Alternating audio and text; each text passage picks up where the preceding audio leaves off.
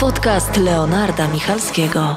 Witam serdecznie, podcast Leonarda Michalskiego. Ze mną jest Mariusz Ostrowski. Witam cię serdecznie. Witam cię Leonardzie, witam was wszystkich. Dużo się działo w tym roku, dzieje, e, różne projekty i był Freddie Mercury w Queen e, symfonicznie, a teraz jest wcielenie się w Krzysztofa Krawczyka, świętej pamięci. E, ja tak zanim w ogóle zagłębię się w cały ten temat, e, chciałbym zapytać, czy ty myślisz albo słyszałeś w środowisku jakieś głosy że taki projekt powstał za szybko, bo, znaczy, bo wiadomo, podkreślmy to, że to nie jest stricte biografia, tylko jest to projekt teatralny luźno inspirowany życiem Krzysztofa. To znaczy tak, pierwsza informacja jest taka, że my zaczęliśmy ten projekt y, jeszcze za życia Krzysztofa i to jest bardzo ważne, żeby Państwo o tym wiedzieli, dlatego że my rozpoczęliśmy tę y, y, pracę nad tym spektaklem jeszcze w grudniu. To było nasze pierwsze spotkanie z reżyserem, a w styczniu już zaczęliśmy próby. Także my nad tym spektaklem w sumie, można powiedzieć, pracowaliśmy dosyć długo i mm, przede wszystkim najważniejsza wiadomość, pan Krzysztof jeszcze wtedy żył. Mieliśmy do niego jechać, mhm. się z nim spotkać, ale w marcu trafił do szpitala, w kwietniu umarł, e, tak jak wiemy i po prostu niestety na naszej premierze się nie zjawił. Dlatego premiera w ogóle miała, była przewidziana na kwiecień. Została ona przeniesiona mm, oczywiście na maj, tu właśnie do tego pytania, które mi zadałeś, no to można powiedzieć, że wtedy mm, stwierdziliśmy, że faktycznie, że to jest za szybko po jego śmierci, no bo e, to była dosyć e, duża sprawa symboliczna dla naszego narodu, dla ludzi, więc stwierdziliśmy, że jednak jest to za wcześnie mm, i przenieśliśmy ją dopiero na wrzesień. Czyli ten projekt właściwie trwał 9 miesięcy. To jest niespotykane jak na sztukę, no ale też okoliczności były wyjątkowe. Mm, także mhm. oczywiście zdarzały się takie sytuacje, że ludzie do nas pisali, że hejtuj, y, hejterzy, że mm, żerujemy na śmierci Krawczyka, etc. i tak dalej, i tak dalej. No jest to nieprawdą i tutaj to jest to chyba właśnie ta najważniejsza informacja, że my to rozpoczęliśmy dużo, dużo wcześniej jeszcze. Chcieliśmy po prostu, żeby pan Krzysztof był na tej premierze. Jak najbliżsi zareagowali na spektakl? E, najbliżsi zareagowali Rodzina. bardzo dobrze. Zresztą e, na samej premierze była obecna pani Ewa Krawczyk, był obecny Andrzej Kosmala, czyli menadżer. Byli obecni również e, z Trubadorów, czyli pierwszego zespołu Krzysztofa Krawczyka, e, artyści, czyli Ryszard Poznakowski e, był i Krzysztof Krzysztof Kowalewski. Y, byli na, na y, spektaklu. Mm, mhm. Mogę powiedzieć, że tutaj już tak w późniejszych etapach rozmów y, to pani Ewie się to bardzo podobało. Nawet dostałem informację, że mm, napisała, że, że tam pięknie zaśpiewane i że mm, momentami nawet widziała swojego Krzysia na scenie. O, no Także pięknie. mogę powiedzieć, że lepszej recenzji chyba e, nie mogłem mieć. Natomiast co do tego powiedziałeś a propos biografii i luźno opartego spektaklu, tak nie jest to do końca. Dlatego, że okay. luźno oparty spektakl byłby spektaklem, który mm, nie trzyma się wątków. Znaczy obie się, ja, ja się opieram tylko, bo ja jeszcze nie miałem przyjemności tego widzieć mm -hmm. i po prostu biorąc pod uwagę wszystko to, co przeczytałem, że to by podały te słowa właśnie. Tak, powiem, e, powiem wam, że mm, e, Gdyby była to luźno oparta y, sztuka na podstawie biografii Krzysztofa Krawczyka, to nie, nie związana byłaby tak silnie, jak jest w tym spektaklu. A w tym spektaklu ona jest bardzo silnie związana z biografią Krawczyka. Właściwie wszystko jest oparte o biografię Krawczyka. Bo mhm. i są żony jego, i są rozwody, i są małżeństwa, i jest wyjazd do Stanów, i jest wypadek, i jest um, jego powrót do Boga, jest jego odejście od Boga.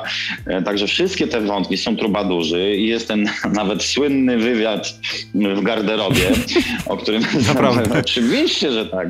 Także rewelacja. Także... To jest dobre, bo to pokazuje właśnie, żeby by nie robić e, stricte właśnie takiego poważnego projektu, pomniku. To jest bardzo zabawny spektakl. Trzeba wiedzieć, że Michał Siegoczyński, który jest reżyserem i jednocześnie autorem tekstu, e, wprowadza do, do swojej literatury właściwie, którą pisze, wprowadza również zabiegi formalne. Czyli nie to, że tylko pisze sobie sceny, ale również w tych mhm. scenach, w sensie mm, stricte literackim, zamienia na przykład y, podmiot z orzeczeniem, dodaje jakieś powtórzenia, e, na przykład, nie wiem, tak z głowy teraz może, co ksiądz robi, robi tu, prawda? Czyli daje takie... Jak Marek Koterski. Troszeczkę, troszeczkę w Koterskim, e, natomiast jest to zdecydowanie autorski jego język teatralny, który mhm. on którym się posługuję już od wielu, wielu lat. E, I w związku z tym ta warstwa literacka to jest jeszcze następne, kolejne pięterko e, do odbioru przez widza tego spektaklu, żeby, żeby być jeszcze bardziej uważnym i się załapać na ten pociąg, który on tam proponuje. Wiesz co, znaczy na, na, na pewno a propos tego, że to ma być właśnie czy luźno, czy nie inspirowany, czy tylko właśnie, bo te, ja też zauważyłem powtarzający, powtarzający się taki motyw w oparciu w ogóle o biografie chociażby kinowe, jako taka właśnie linia obrony, takie hej, ale nie, kry, nie krytykujcie za bardzo, bo to nie jest stricte biografia, tu chodzi o zmianę wątków, o różnice, nie? Jak jest między książką a filmem, między no tak, wcielaniem tak, się w kogoś. To jest, to, to, to, często takie argumenty padają od strony twórców, że hej, to tylko jest luźno inspirowane. Nie? No to tutaj mogę dodać, że jeśli luźno inspirowane, to w takim sensie, że na przykład nie ma chronologii. Okej. Okay. To znaczy nie ma tak, że mamy dziecko Krawczyka, a potem mamy śmierć świętej pamięci Krzysztofa. Mhm. Nie, nie, tak nie jest. Wręcz właśnie Siegoczyński robi takie spektakle, które są um, bardzo kolorowe. E, w, w cudzysłowie oczywiście nazwane, chociaż światełko też jest świetne, ale Chodzi o to, że mm, nie trzyma się chronologii zdarzeń. E, sceny się przenikają w sposób e, niewiarygodnie szalony. Mm, wręcz jakiś e, taki, nie wiem jak to nazwać, jak, jak w kalamburach po prostu. Raz mamy to, okay. raz mamy tamto. Nawet miesza historię czasu, przestrzeni, że na przykład, żeby to wam jakoś zobrazować, że mam scenę na przykład z pierwszą żoną, z którą mam się całować i na to wchodzi trzecia żona, która mówi, ej, dlaczego wy się całujecie, nie? A ja mówię, kochana, no proszę cię, to jest, to już, to jest przeszłość, wstecz zazdrości, nie instaluj, prawda? E, także takie są jeszcze wątki pomiędzy tym wszystkim, czyli nie dość, że mamy normalną biografię, to jeszcze jest chronologia pomieszana, to jeszcze są czasy pomieszane, czasami są przestrzenie pomieszane, także mm, dla widza może się to wydawać miszmasz, ale jednocześnie jest to mega atrakcyjne. To znaczy, mi, mi, to się kojarzy właśnie z tymi, a propos Freddie'ego Mercurego i biografii e, Bohemian Rhapsody, e, filmu. Rozwaliło mnie to totalnie, kiedy e, ludzie skupiali się na tym właśnie, o tym, tym braku chronologii i takie pierdoły tak naprawdę, czepiani się, że tym był, nie wiem, jakiś moment wydania piosenki typu Will Rock You i tam, mm. nie wiem, że on miał wąsy, a tak naprawdę nie miał. I co to kurwa, kogo to obchodzi tak naprawdę? Jakie ma to znaczenie w ogóle, nie? A ty widziałeś w ogóle Bohemian Rhapsody? E, tak, oczywiście. I, oczywiście. i co, co sądzisz? Nie, mi się ten film podobał oczywiście. No. Nie uważasz, że ten film Bohemian Rhapsody jest laurką, jest przesłodzony i... Oczywiście, że jest. Niewykorzystany potencjał życia, życia Frediego? Ale to jeszcze takich filmów y, pewnie powstanie. To znaczy zazwyczaj, y, moim zdaniem przynajmniej jest tak, że najczęściej laurkę się wystawia na pierwszym filmie. A jeżeli, y, pamiętajmy, że mm, szczególnie jeśli chodzi, ale u nas tak samo, jeśli chodzi o w ogóle projekty, to pamiętajmy, że odzywają się spadkobiercy. Mm -hmm, nie? I teraz pytanie, na ile chcesz być niezależny, a na, na, na ile chcesz być mainstreamowy? To dla mnie jest idealny przykład, nie wiem czy widziałeś za to właśnie kompletnie, e, uważam właśnie udaną biografię, czyli Rocketman, biografię Eltona Johna, nie wiem czy ten film widziałeś.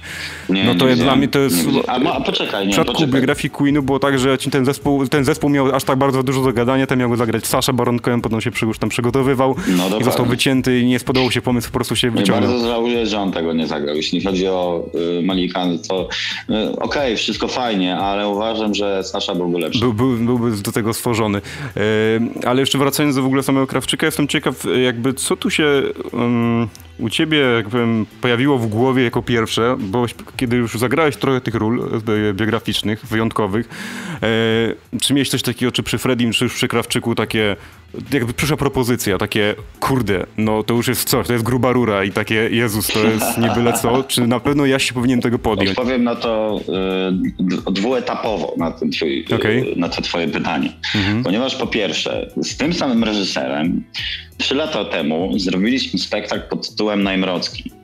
Tak, tak. E, mhm. Czyli dawno temu w Gliwicach. I to jest spektakl o Zdzisławie Najmrowskim, który był królem ucieczek i złodziei mm, w PRL-u. On miał udokumentowanych 29 ucieczek z więzienia. To już go stawia na pewnym niesamowitym mm, piedestale. Y, wręcz... I, I, powstał o nim film teraz z Dawidem Ogrodnikiem, w którym ty też miałeś symboliczną rolę. Dokładnie tak, o czym jeszcze za chwilkę sobie o, będziemy oczywiście. rozmawiać. I mm, jakby pierwsze właśnie podejście moje do takiej biografii, no grałem faktycznie tego, y, ten Queen Symfoniczny, no grałem też Piłsudskiego, no grałem też Kwiatkowskiego. Był Piłsudski, tak, no trochę tego było. Um, tak, trochę tego, jakby gdzieś tam stałem się takim może, może jeszcze nie, ale przyczyn, jakiś taki przyczynek do tego, że y, lubię tych, te postacie biograficzne y, i mnie tutaj obsadzają, to w sumie fajne, nie? Fajnie zagrać jakąś taką postać historyczną. Y, czy, czy nawet Zarubina, rosyjskiego szpiega też, nie? W inspekcji. Mhm. To też w ogóle niesamowita w ogóle przygoda. Także coś takiego y, widocznie mnie tak obsadzają, bo kiedyś obsadzali mnie tylko i wyłącznie w negatywnych postaciach, bo zagrałem w jednym takim dobrym filmie, Jestem Twój, Mariusza Grzegorzka, ówczesnego rektora szkoły. Znaczy, os... Bardzo niedoceniony film. No bardzo niedoceniony film, no jeździliśmy po świecie. Może, może ten, ten, ten film taki dosyć arthouse'owy za szybko powstał, może dzisiaj lepiej by się sprzedał, jak myślisz? Oj, zdecydowanie tak. Lepiej dzisiaj, nie był bardziej wytrafiony w te czasy, tak mi się wydaje. Oj, zdecydowanie tak, to jest celna uwaga. Tak, także gdzieś tam e, właśnie po tym Jestem Twój, no zagrałem złego, no i wtedy powiedzmy, że szkoła polskiego reżysera castingu była jeszcze na takim dosyć no, przedszkolnym etapie. Mm, no i obsadzali mnie tylko złych, nie? No to -hmm. wiesz, dostajesz jedną rolę złego, drugą rolę złego, trzecią rolę złego, to zaczynasz kombinować, wymyślać. Już w którymś momencie pamiętam w jakiejś roli to już tak, brew sobie gdzieś tam przeciąłem, jakieś tatuaże robiłem, wiesz, wiesz. Ja wiem, że do, do filmu Drive e, Albert Brooks po prostu zgolił e, brwi, że niby to miał być taki, no że, miałby, że miałby niby taki groźny, ale tak naprawdę to aż to nie miał aż takiego znaczenia. Także wiesz, jakby gdzieś tam to postępowało, postępowało i już kurde, byłem tak zmęczony graniem tych złych postaci, że pamiętam, że uwaga, w na dobre i na złe, co jest najciekawsze, w serialu po prostu, w telenoweli. Przyszedł, yy, przyszła propozycja yy, zagrania w ogóle z Kasią Cichopek, co jest ciekawe jeszcze wtedy na fali bardzo bo to było chyba, nie wiem, 10 czy 15 lat temu. E, nie no, 10, 10, no może mniej, nie no, mniej, mniej, mniej. Niesamowita jest twoja droga. Co robiłeś kiedyś, a co robisz teraz, naprawdę. Jak dwóch innych aktorów w ogóle. No nie no, to jest rozwój, wiesz, no pamiętajmy, y, pamiętajmy, że wiesz, ja, słuchaj, jako 20-latek zagrałem Kordiana.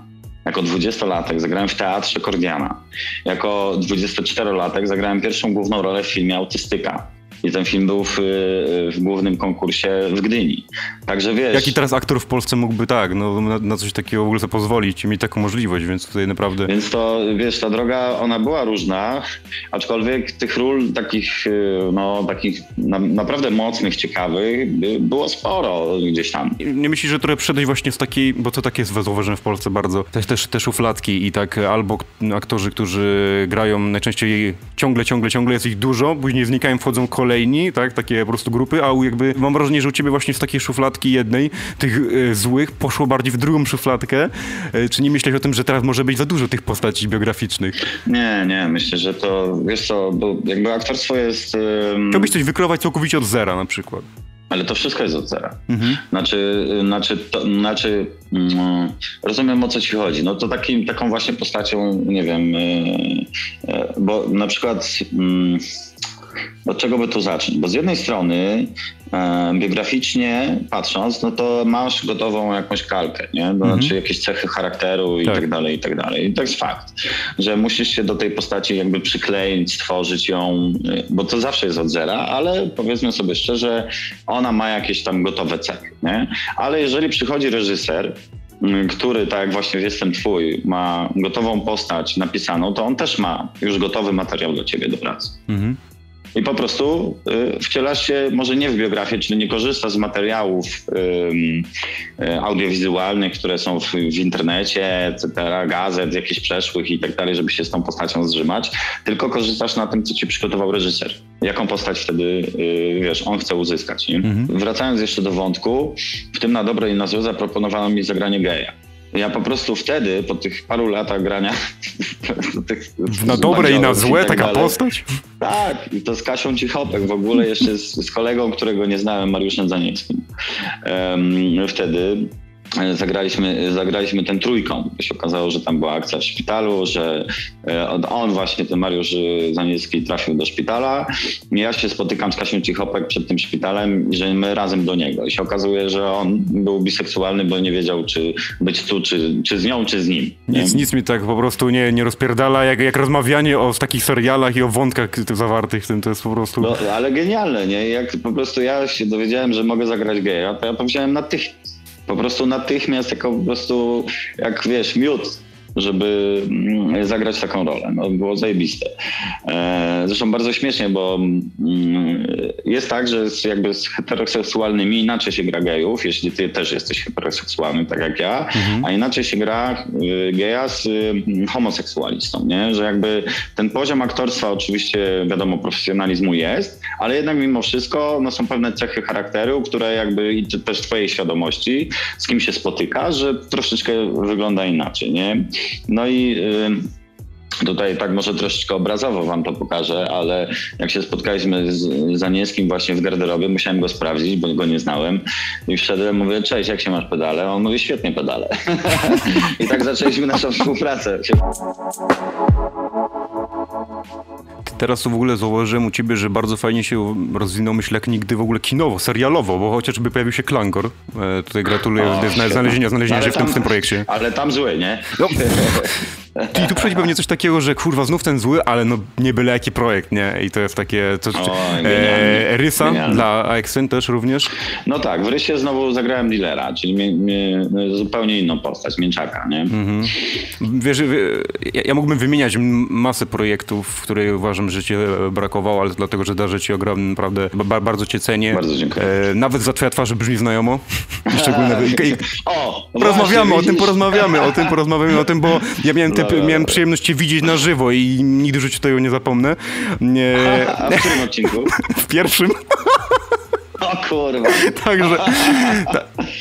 No to, no to... To, to uważam pokazuje mm, właśnie ten talent, uważam, prawdziwego aktora i wszechstronność.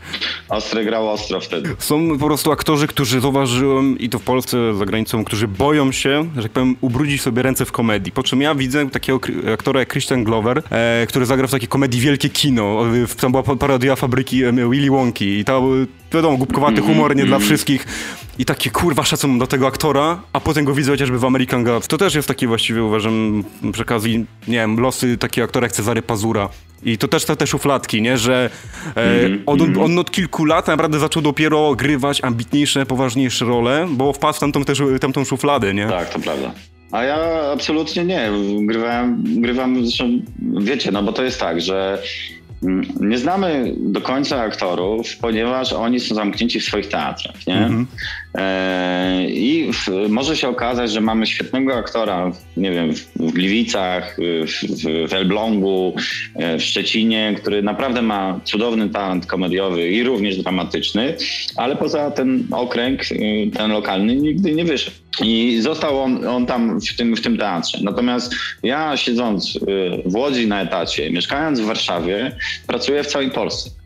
Znaczy staram się cały czas szukać właśnie jakichś dróg, żeby właśnie nie zostać w tym jednym miejscu lokalnie i po prostu, nie wiem, za przeproszeniem dręczyć się, że nigdy nie wyszedłem gdzieś dalej. A ty tak właśnie w jednej rozmowie powiedziałeś, że ty jesteś człowiekiem na walizkach, nie zmieniło się to. No nie, nie, nie. Mogę wam opowiedzieć o swoim poprzednim tygodniu. Mhm.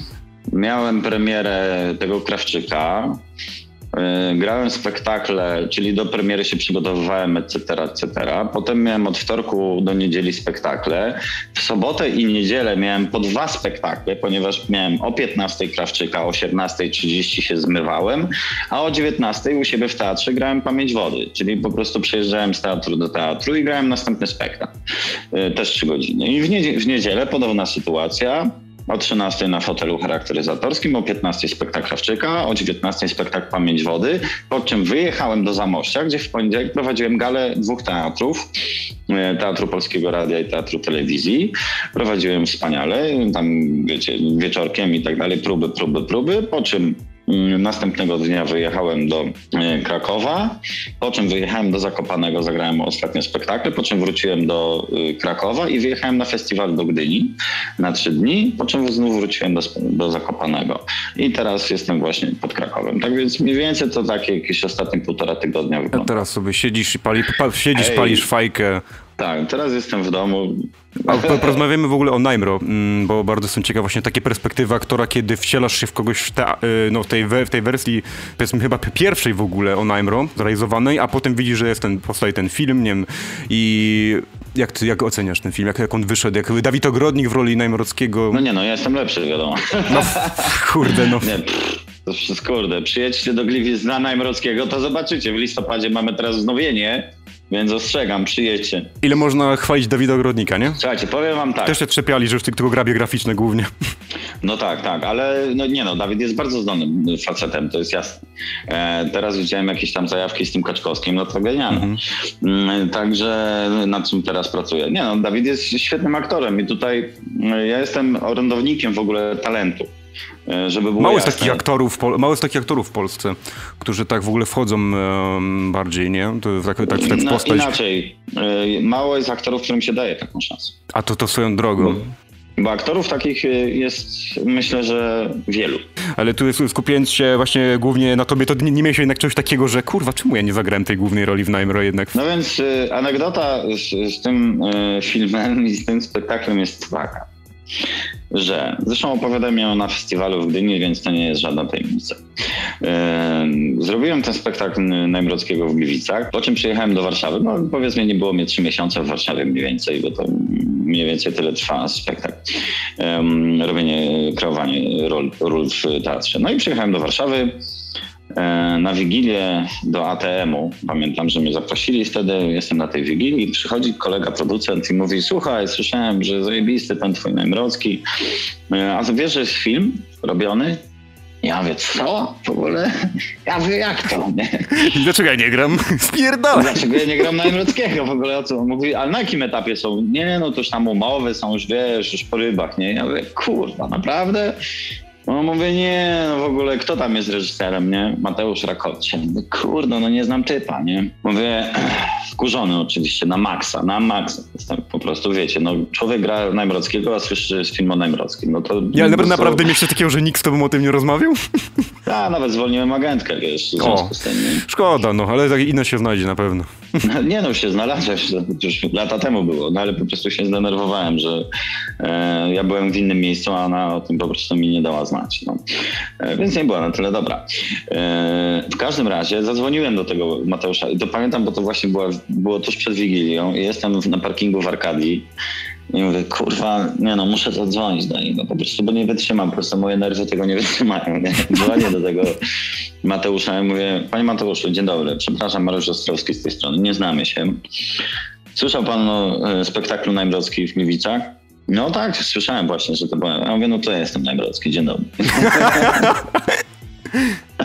A on mówi, kurde, wiesz co, Mariusz mówi do mnie, gratuluję ci za odwa- odwagę w ogóle, że zadzwoniłeś do mnie. Ja mówię, ja mówię, wiesz, musimy się spotkać, pogadać. Jezu, to zabrzmiało jak jakaś groźba w ogóle. Tak, e, spotkaliśmy się, zaprosiłem e, go na spektakl, przyjechał z panią producent. Zachwyceni oczywiście, bo to jest naprawdę świetny spektakl, zresztą o tym za chwilę.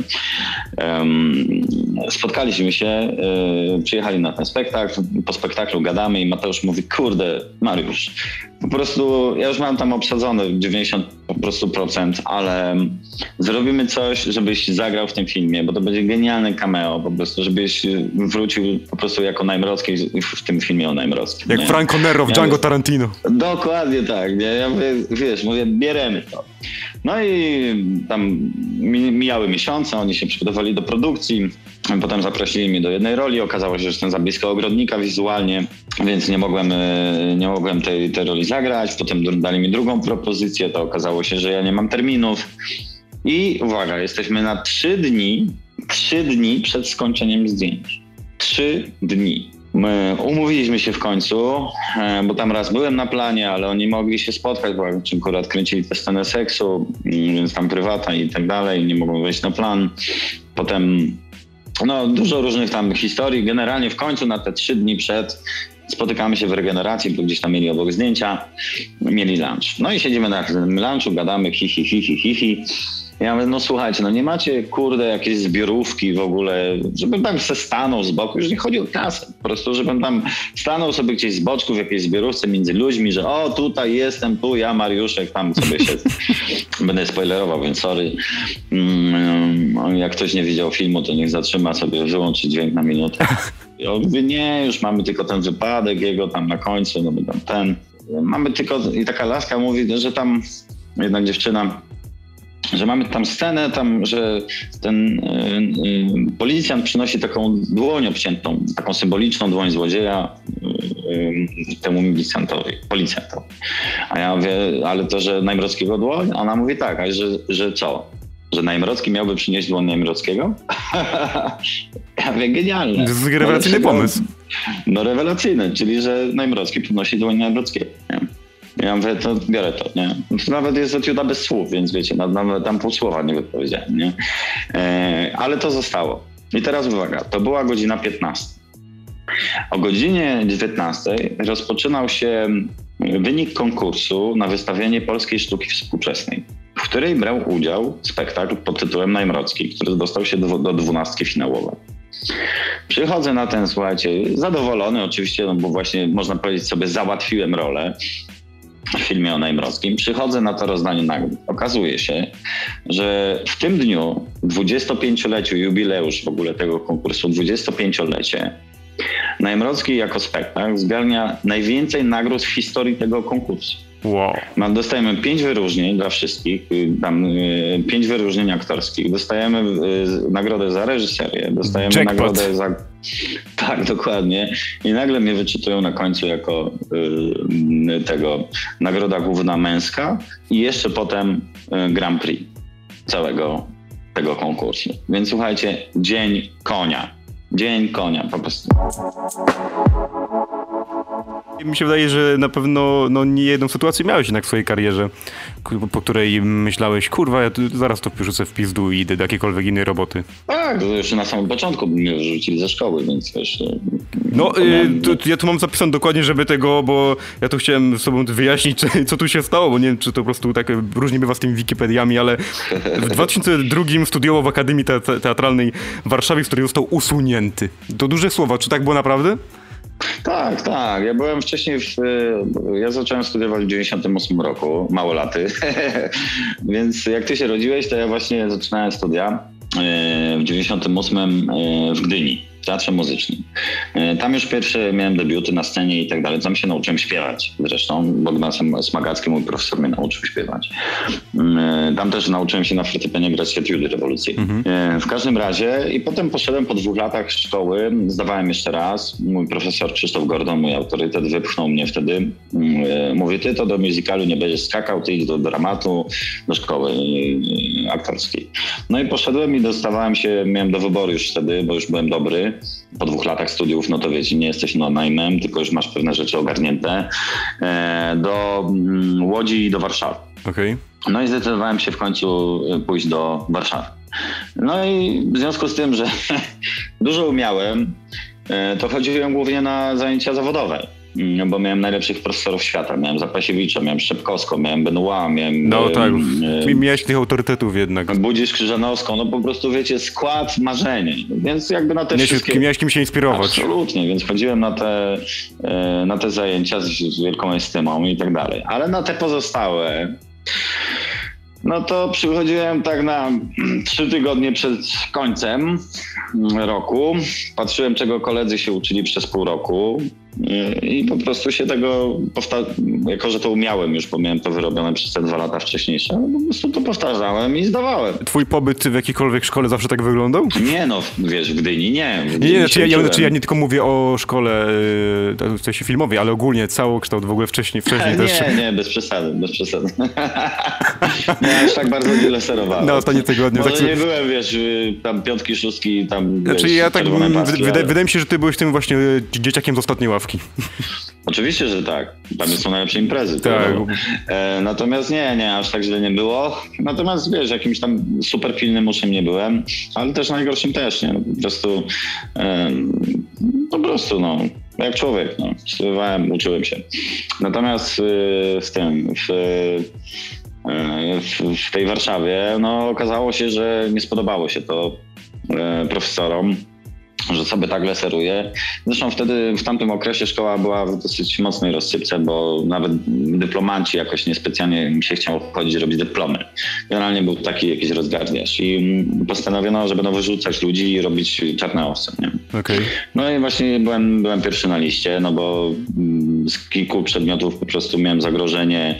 Się okazało, że wyrzucili mnie za absencję za niechodzenie, a nie za to, że nie miałem jakiegoś talentu i, czy, czy, i tak dalej, bo wszystkie te przedmioty oni musieli mi zaliczyć, bo egzaminy zdawałem. To w, w, ogóle, jak też mówiliśmy o tym właśnie, że e, aktorzy na przykład oni są, ale nie dostawają tych, tej, tej możliwości, właśnie to a propos szkół, e, studiów, zwróć uwagę, ile niestety, ile z filmów powstaje, a ilu z kandydatów, ile ludzi chce na studia, ilu aktorów wychodzi i gdzie oni wszyscy będą grać, e, biorąc pod uwagę spektakle, pre projekty, no, słuchowiska, audiobooki, to jest chyba, wydaje mi się, największy problem, nie? Absolutnie, dlatego że za moich czasów stawało 600-700 osób na jedno miejsce, a w tej chwili zdaje po 2,5 tysiąca. Coś teoretycznie można powiedzieć, że no, więcej możliwości, no bo na przykład jak kiedyś, to jak miałem przyjemność robić materiał z jednym aktorem dubbingowym, już nie żyjącym, e, Krzysztofem Zakrzewskim, to jak dla niego coś było nowym medium e, gry komputerowe mm -hmm. i jakieś, kiedyś tego nie było, jak aż teraz to właśnie te projekty typu słuchowiska, audiobooki, że teraz więcej jest tej możliwości dla tych aktorów, ale no jednocześnie jest też coraz większa konkurencja konkurencja, nie?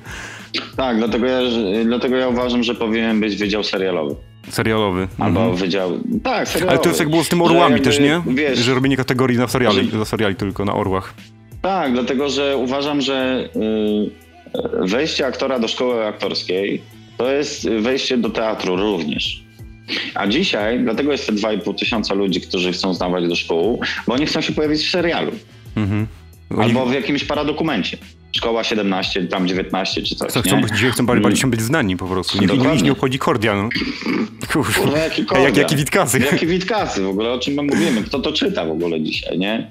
Dzisiaj jest ważne, żebyś, wiesz, miał e, dużo followersów na TikToku, e, na Insta i tak dalej, i tak dalej. Wydać, wydać, wydać swoją płytę, tak. Tak, wydać swoją płytę, która, wiesz, tam zrobi miszmasz przez trzy miesiące, a potem zostaniesz wypluty. To byłby dobry pomysł dla ciebie, żebyś ty zrobił własną płytę, opierając się o właśnie wszystkie postacie, które grałeś, które, które śpiewałeś, ale zrobić, z, zrobić taki tribute dla wszystkich postaci, które grałeś, wiesz, na, na innej płycie. I want to break free, chciałem być i, i Shaza. Tak, tak, i Shaza na końcu. Także e, uważam, że taki wydział powinien być, bo mm, to troszeczkę się zdewoluowało i po prostu dzisiaj, jak człowiek wejdzie do szkoły aktorskiej, e, dostanie się i myśli sobie, że będzie gwiazdą, to nagle okazuje się, że musi gryźć deski teatralne, gdzie tam jest ciężko, bo zrobić rolę to nie znaczy wypowiedzieć tekst. Tak. A w, takim tele, w takiej telenoweli, jak tam babciu? No w porządku babciu, mhm. a jak tam mamusi? A jak ta marcheweczka? Zajebista marcheweczka. O kurwa, jaka zajebista marcheweczka.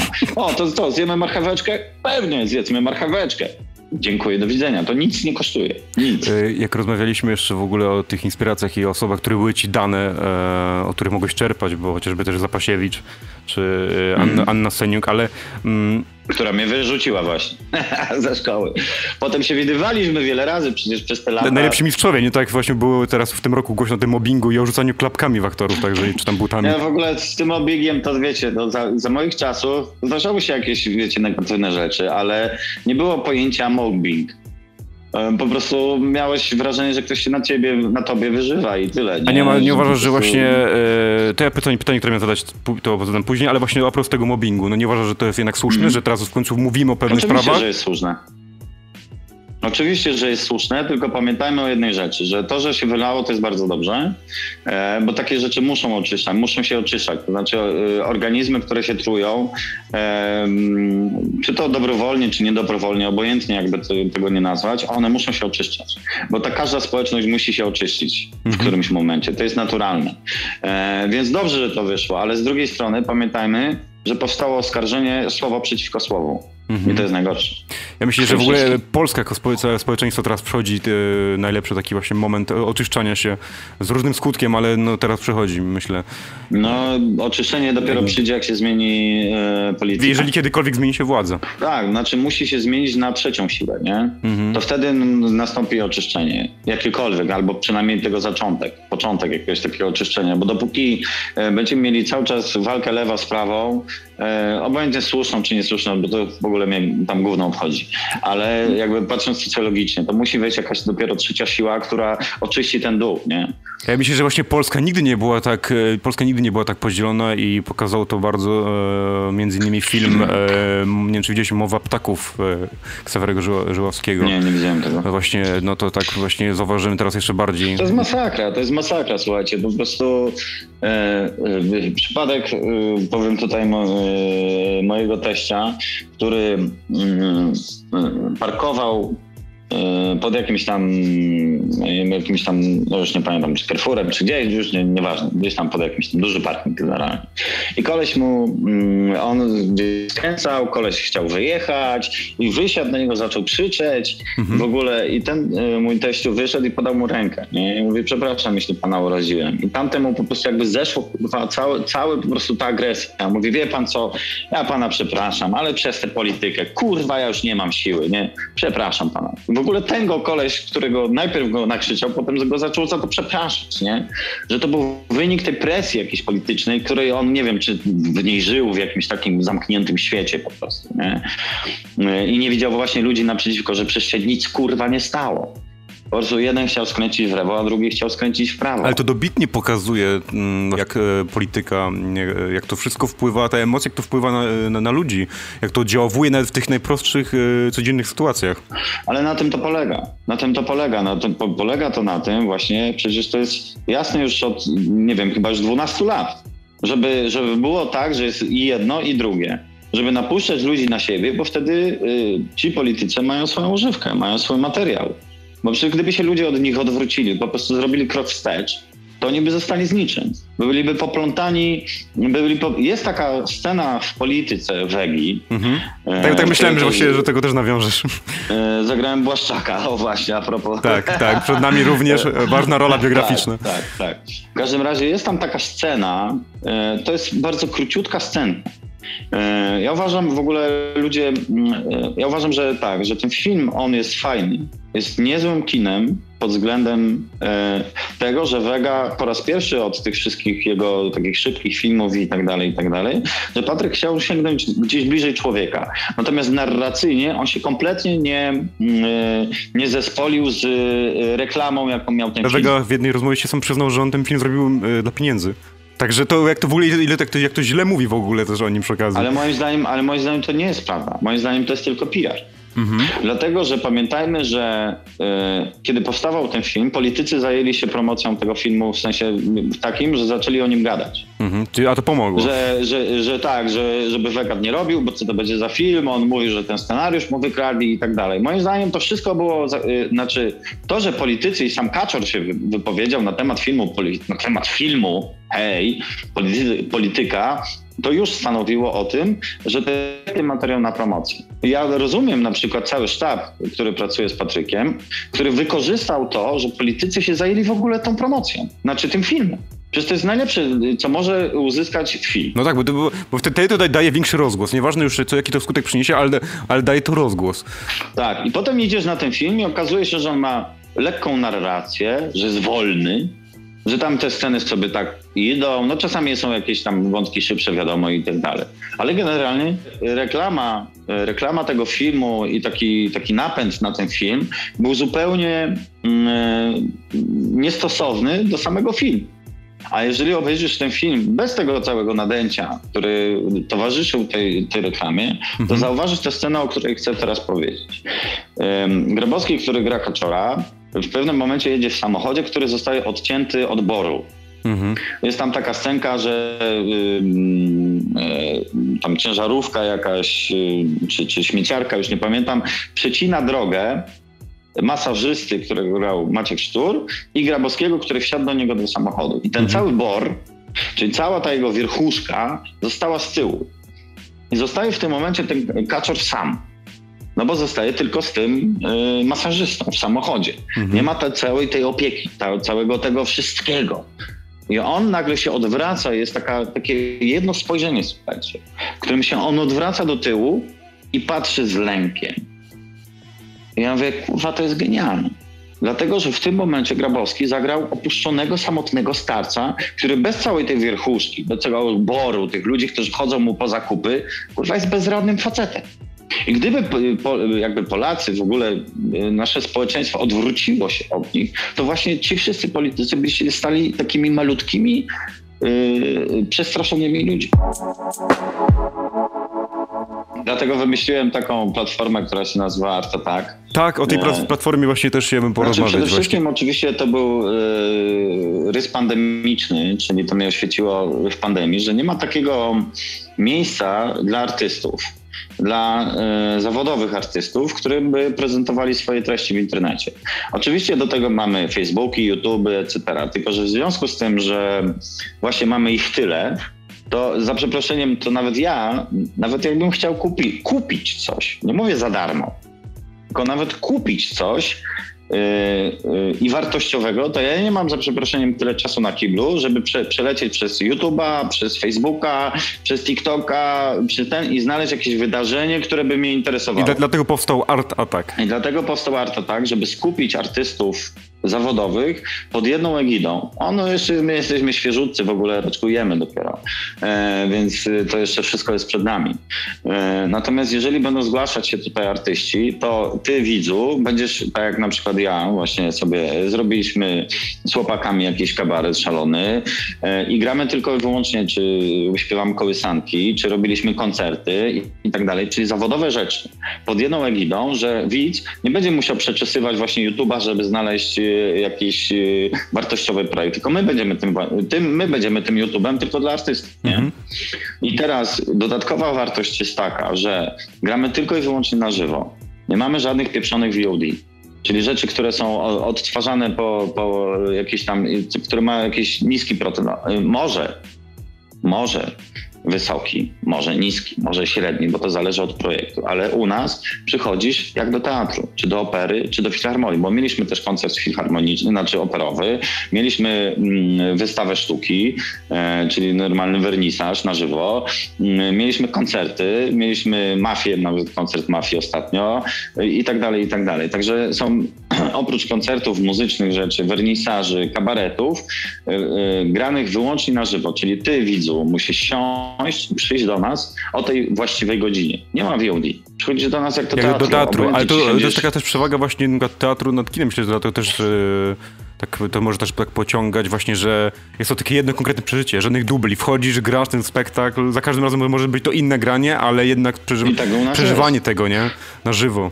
I tak u nas jest. Jeżeli, y, jeżeli z chłopakami mamy taki, taki szalony pomysł, sobie wymyślimy kicia, czyli kurs internetowy ćwiczeń alternatywnych, e, między innymi ćwiczenia mięśni Kegla i tak dalej. Albo, no już nie będę wam tam spoilerował, to sobie zobaczcie e, na Facebooku, na Art Attacku stronie o co chodzi.